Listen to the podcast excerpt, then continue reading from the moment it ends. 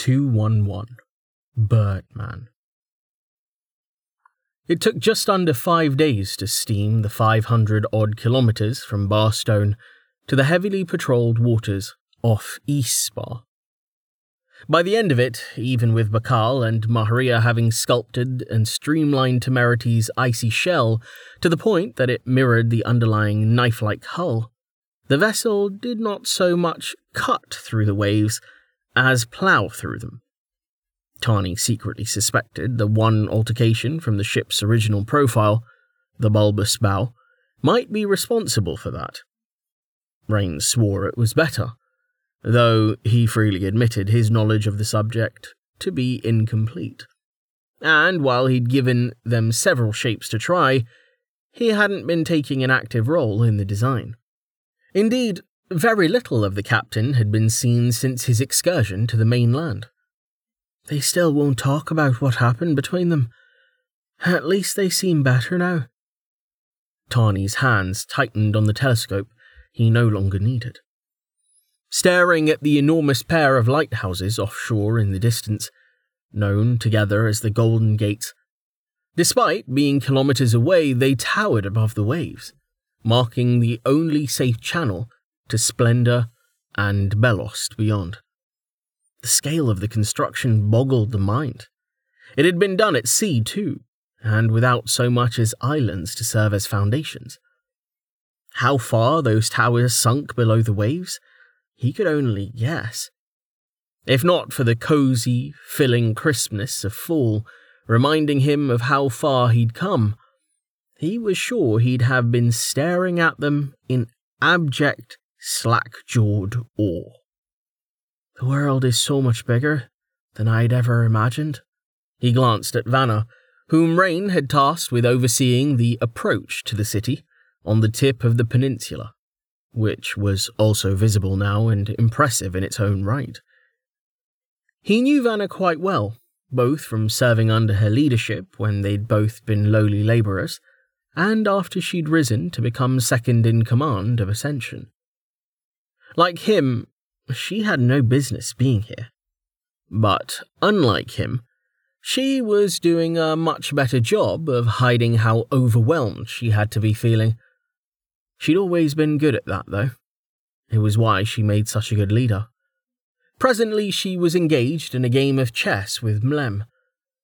The two sitting across from each other at a wooden table beside the hatch set into the glacial wall behind them. Temerity's top deck was flat now, crusted with sand brought up from the sea floor for traction, and surrounded by a solid railing of ice. Much like a traditional ship, it also had a raised aft deck. Looking up from where they were sitting, Tani could see Shu standing up there at the ship's aluminium wheel, which was connected by a heavy chain and a series of gears to the rudder below. Very little had been seen of Tallheart of late either, but that didn't mean that smith hadn't been busy. Other than the sentries at the far bow, the only other person on deck at the moment was someone Tani was trying not to think about. Despite the old pirate having been instrumental in the ship's transformation, Bakal was seated beside the chess table, perched atop a wooden stool entirely too small, and watching the game as he enthusiastically snacked on an enormous basket of grease hoops. The battered and fried onions had been popular ever since Rain had first introduced them to the lunch rotation on the way to Three Cliffs. Tani was sure that somewhere below, Someone was complaining loudly about the basket's absence from the mess. You have something to say, little man? Bakal asked, shifting his eyes from the game. His expression tightening, Tani put aside his distaste to address what was really bothering him. I just wanted to ask what you think you're doing up here. The city will scry us soon, if they haven't already. What if they recognize you? I would be flattered if they did, Bakal replied, laughing and dragging yet another grease hoop through the thick, tomatoey sauce they were served with. I have been out of the game for years and years.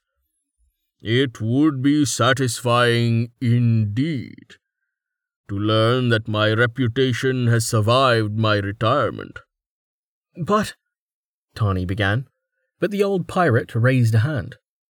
My charter is clean and clear of any accusations, as any self respecting gentleman sailors should be.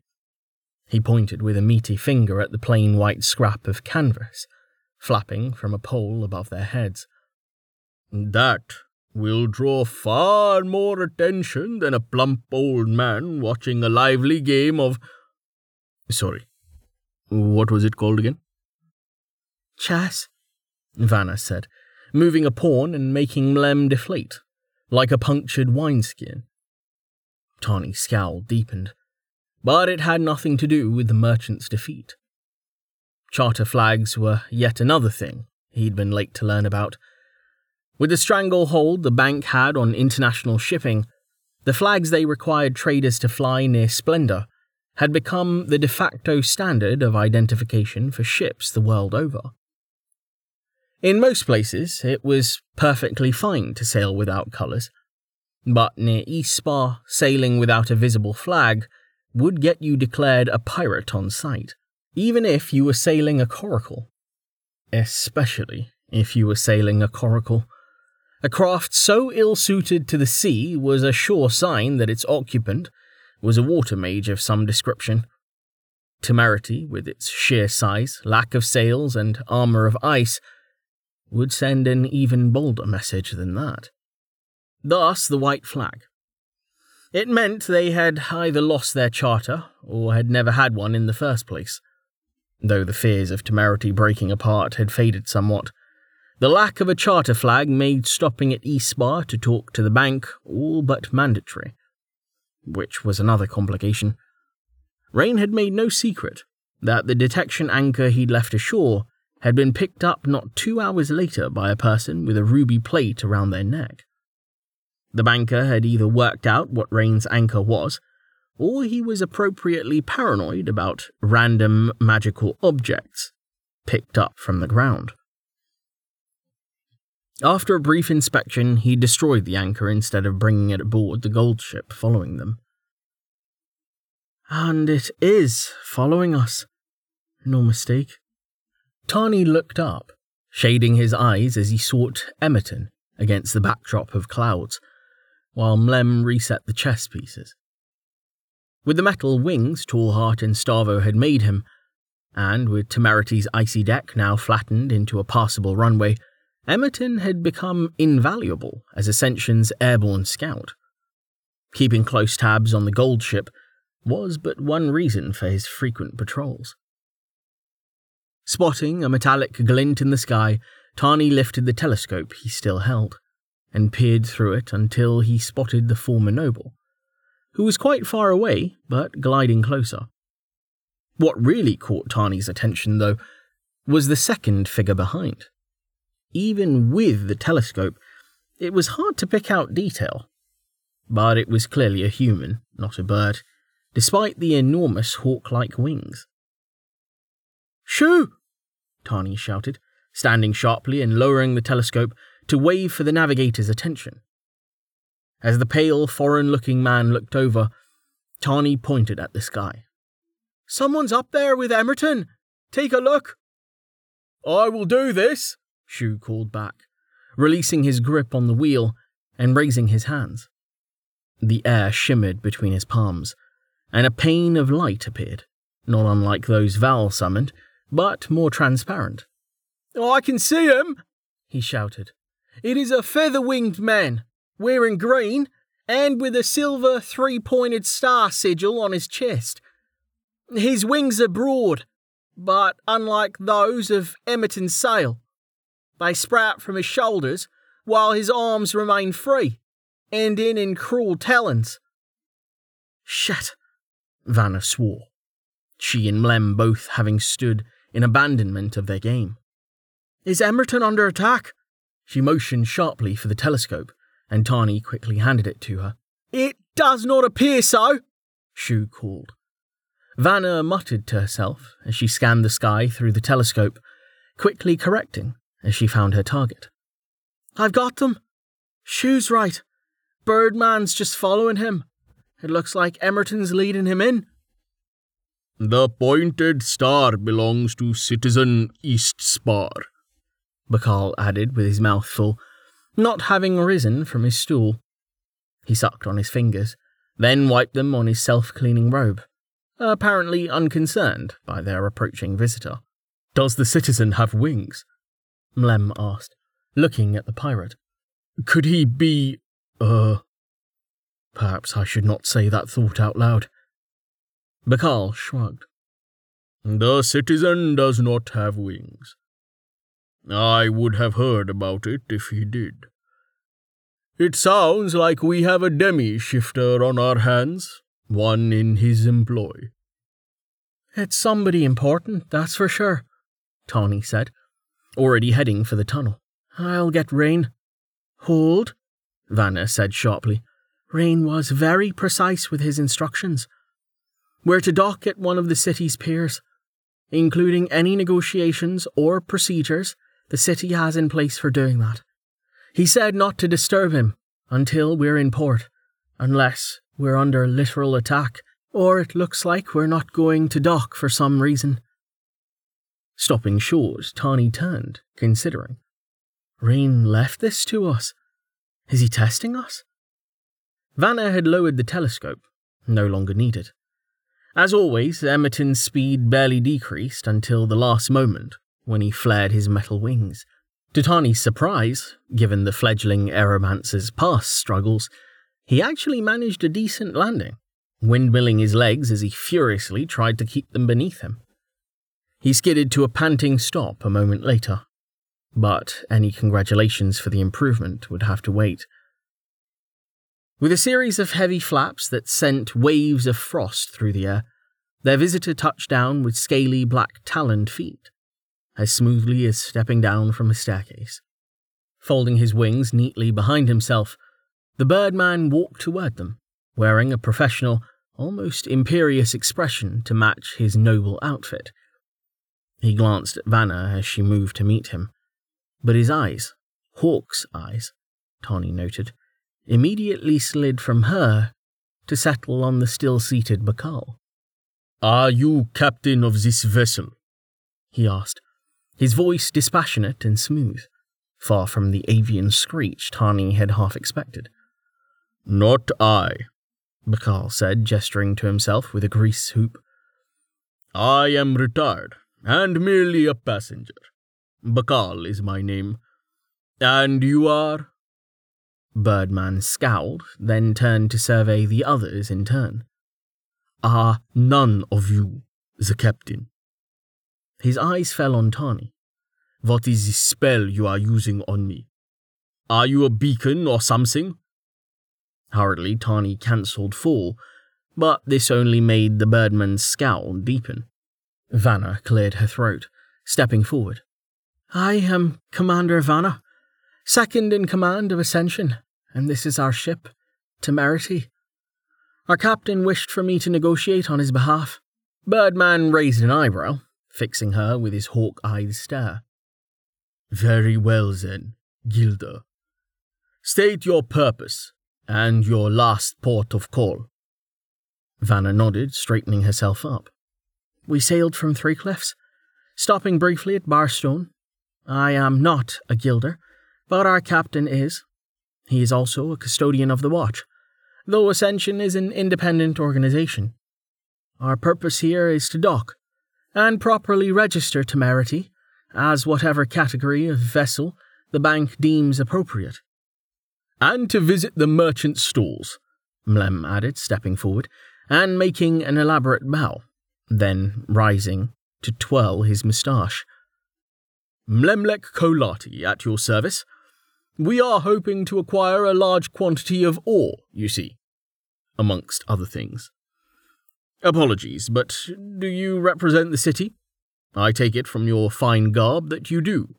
Your name was. Birdman ignored him completely, crossing his arms and tapping his elbow with a talon. Most irregular, even for guilders. His eyes flitted to Emerton, who was struggling to free his arms from his metallic wings. Then at Bakal again, before returning them to Vanna. Your captain wouldn't happen to be the new custodian, would he? Death's Own? The so called liberator of Fel Sedanis? The one who gave away our city? You are well informed, Vanna said. Yes, that's him. But it was never the DKE city, as you should well know, and he doesn't like that title. Liberator? Birdman asked, arching an eyebrow with a wry smile that made Tani's blood run cold. Vanna shook her head, seemingly unfazed. Death's own. His name is Rain, and he prefers simply that. No title. I see, Birdman said, then clicked his tongue. No matter. The sordid doings of guilders and Voch, foundlings, are of little interest to me. Even had I the luxury of calling the remnants of Westbridge's drama my most pressing concern. Perhaps you are not yet aware, fresh from Barstone as you claim to be, but the citizens have vanished. All of them? Vanna asked, doing an admirable job of showing shock. Tani didn't question her decision to feign ignorance. Is it because of the war? Some secret offensive? I do not know, Birdman said, ruffling his brown and white feathers. Nor would I reveal privileged DKE intelligence, were that the case.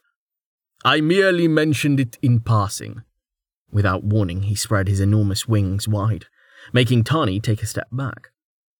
He pointed west with a polished talon. Proceed to Pier 3. Cause no trouble in my brother's city, and no trouble will find you. See you get yourselves that charter. He glanced at Emerton. And work on your landings. Thank, Vanna began. Birdman, the citizen's brother, brought his wings down with such speed that he vanished. The crash of thunder and blast of wind was strong enough to send everyone stumbling back and when Tani lowered the arm he'd used to shield his eyes, he saw Emerton had been knocked from his feet, with his wings still partially strapped to his shoulders.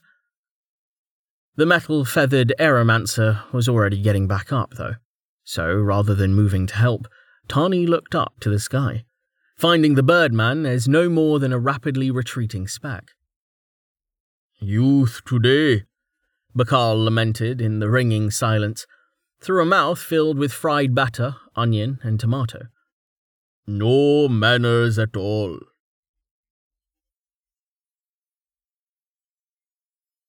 Rain squinted at the riot of colour as he stepped out onto the sandy ice. A few of the nearer conversations faltering as people noticed his presence. The deck was packed, with what seemed like all of Ascension having come up to gawk at the city, and with all the practice he'd been doing, he could feel their collective expectation as a weight in the air. Just over the bow, he could see the city, front and centre, and the gangway leading down to the colossal pier, at which they'd docked, was only slightly angled with the tide. Vanna had done an admirable job getting them into port, then hammered out a deal with the harbour master and sending Samson, Maharia, and Lynn to do some quick reconnaissance. Said scout team had just finished giving their report, and, in a nutshell, the city seemed safe enough. That was good, because if he'd tried to keep everyone on board, he'd probably have a riot on his hands. For many, reaching Barstone had felt like reaching safety and civilization after their panicked flight from Three Cliffs. For those that had been with Ascension since the beginning, himself included, even Three Cliffs had been nothing but a rest stop on the non stop highway of panic since Fel Sedanis. Not to diminish that experience, there was also the small but very real inconvenience that most of the unawakened, and a few awakened too, hadn't fared well with their first sea journey. While Purify could clean up the aftermath, Neither it nor healing word did much to stop seasickness. The core point was everyone needed a break. Exchanging polite words with Jameis and Melanie on the way, Rain made his way up the stairs to the navigation deck, feeling more and more eyes upon him. He nodded to Shu at the helm, then approached the edge to stare out at the colourful scene flickers of people's souls, appearing and vanishing in waves like ripples spreading across a pond. The colours were vibrant, but devoid of meaning. Also, irritatingly, he found himself lately unable to turn them off, though they at least did not disrupt his normal vision. It seemed similar to how Amelia described Manasight, less an overlay like his HUD, and more like having a complete second set of eyes in his skull. My poor visual cortex, he sighed. And Santa says I'm doing well. Lie, I say. Lie, I say, but can't prove. Again, reminding himself that it had only been a few days, and seeing that Amelia and Vanna had joined Jameis and Melanie at the front and were waiting for him, he cleared his throat. Okay, everyone, listen up. You letting us ashore this time? Kettle shouted from the back, before even the last of the conversations had died away. Yes, we, the council, are, Rain called, triggering a wave of relieved sighs and excited mumbling, with only a few cheers. He spread his hands before anyone got too excited, seeing some already edging for the gangway. Hold on, folks. Let's talk ground rules. Boo! Kettle yelled. Rain ignored him, raising a finger. First, it's dangerous to go alone. I strongly suggest you don't go anywhere without someone to watch your back. And also to hold you back, in case some drunk sailor insults your face.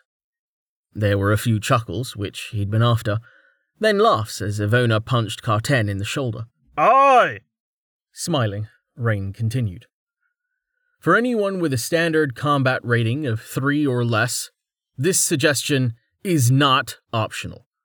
For Awakened who haven't checked the codes in a while, remember that your SCR is not your level. If you don't have your rating yet, you can talk to Samson to get one. If he's busy, just party up like everyone else who can't bench press a yak. What's a yak? Thrast yelled, only to be elbowed into silence. On the other hand, Rain continued, if you need a weapon to meet your SCR, you must take that weapon with you. Swords are not to be drawn from their sheaths in the city, but there is no rule against carrying them or other weapons. Magic is fine if it isn't hostile or overly flashy, but err on the side of caution. Always announce what you're doing before you do it if it's going to be visible. Note that if you have a guild or watch plate, you must wear it per city law. And if you are otherwise awakened, you must wear a red armband around your upper arm. He tapped his bicep to demonstrate, then flared his cloak. Ascension cloaks are recommended but not required. Letting his cloak fall again, he continued. Second, in exchange for allowing us to dock, the harbor master has demanded there be no offloading of trade goods from this vessel. This does not include currency. In other words, you are free to buy whatever you want, but no selling.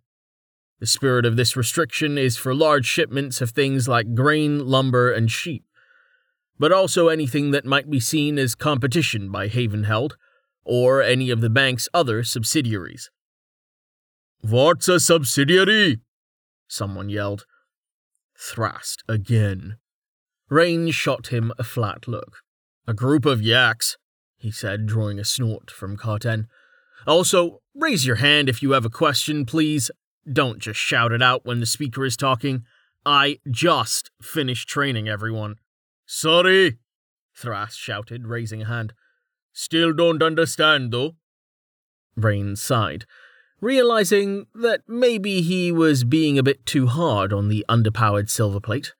Both yak and subsidiary were words in common, but ones he'd only encountered in Stavo's dictionary. It was perfectly reasonable for someone not to know them. Looking up, he made a placating gesture. A yak is a woolly cow from Lamario, and a subsidiary is unrelated. That part was a joke. It just means a group that's under the control of a bigger group. Oh! Thrast shouted. A subsidiary! I know what that is. You said it funny. Rain rolled his eyes. Anyway, as I was saying, I'll be going to visit the bank first thing to deal with the issue of our charter. So until then, I want everyone following the harbor master's rule to the letter. No selling. That means you, Mlem.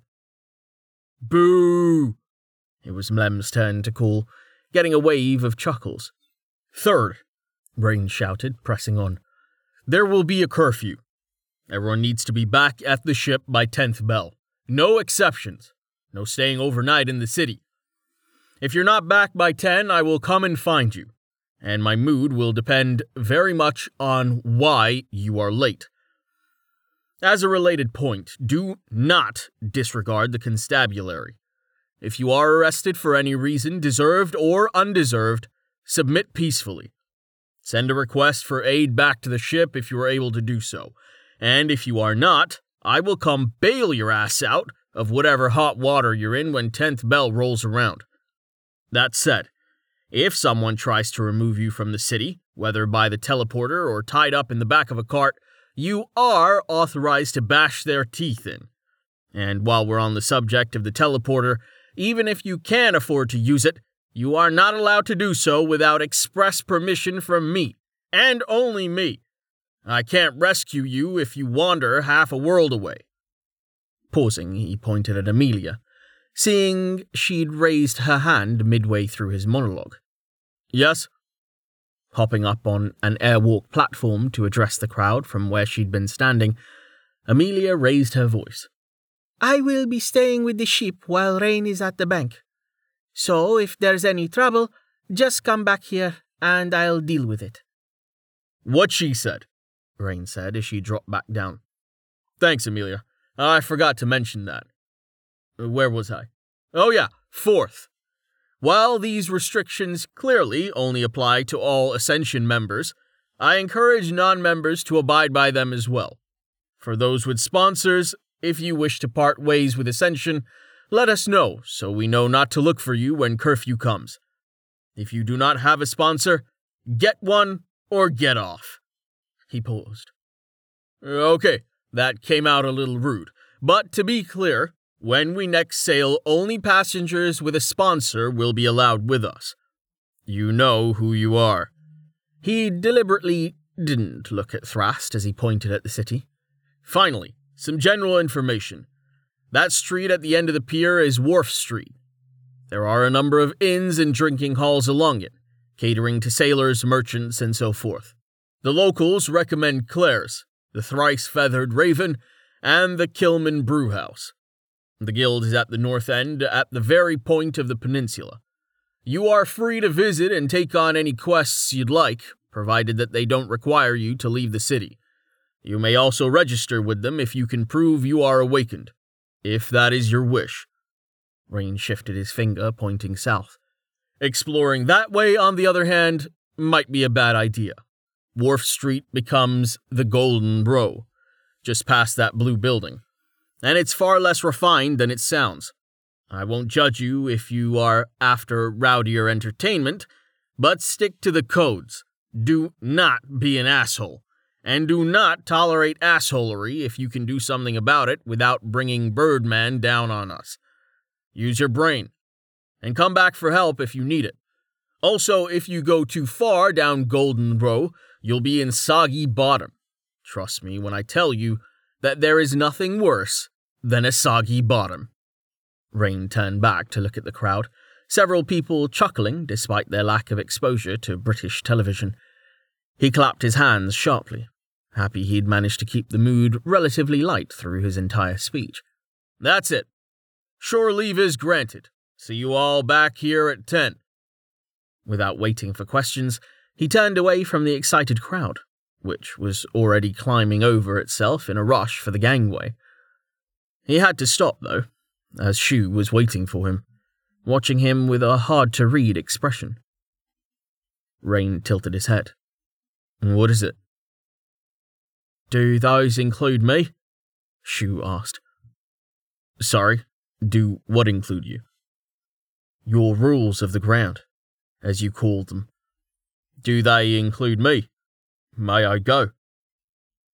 Rain tilted his head. Do you mean like go ashore or go go? Shu paused for a long moment, then shrugged. Either. Rain shrugged back. If you just want to go ashore, go right ahead. With a buddy, mind. You can probably take care of yourself, but all the same. If you want to leave us, though, I suppose I'd have to clear that with Samson and Vanna. I wouldn't recommend it, but it's your life, and you've given me no reason to detain you any longer. You don't really want to be on your own in the middle of the DKE, do you, though? Actually, I.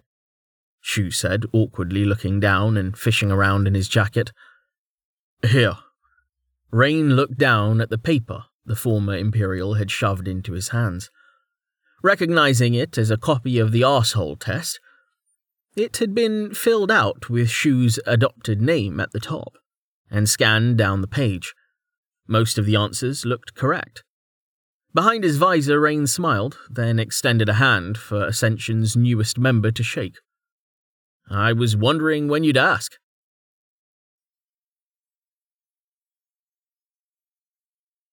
Silently, Val slunk away from the stairwell, now having something more important to think about than whether Rain would allow him to partake in a few friendly guild duels. Detain him any longer, he said, which means he was detaining him before, and not just for his own protection. No, with a badly hidden accent. The fact he's stopped pretending to be unawakened and how familiar he is with the ship. I'm sure of it. Shu is no exiled illuminator. He's something else entirely. Rubbing idly at his scarred cheek, Val glanced back at the adamant soldier standing beside the helm, then quickly away. Interesting. Very interesting.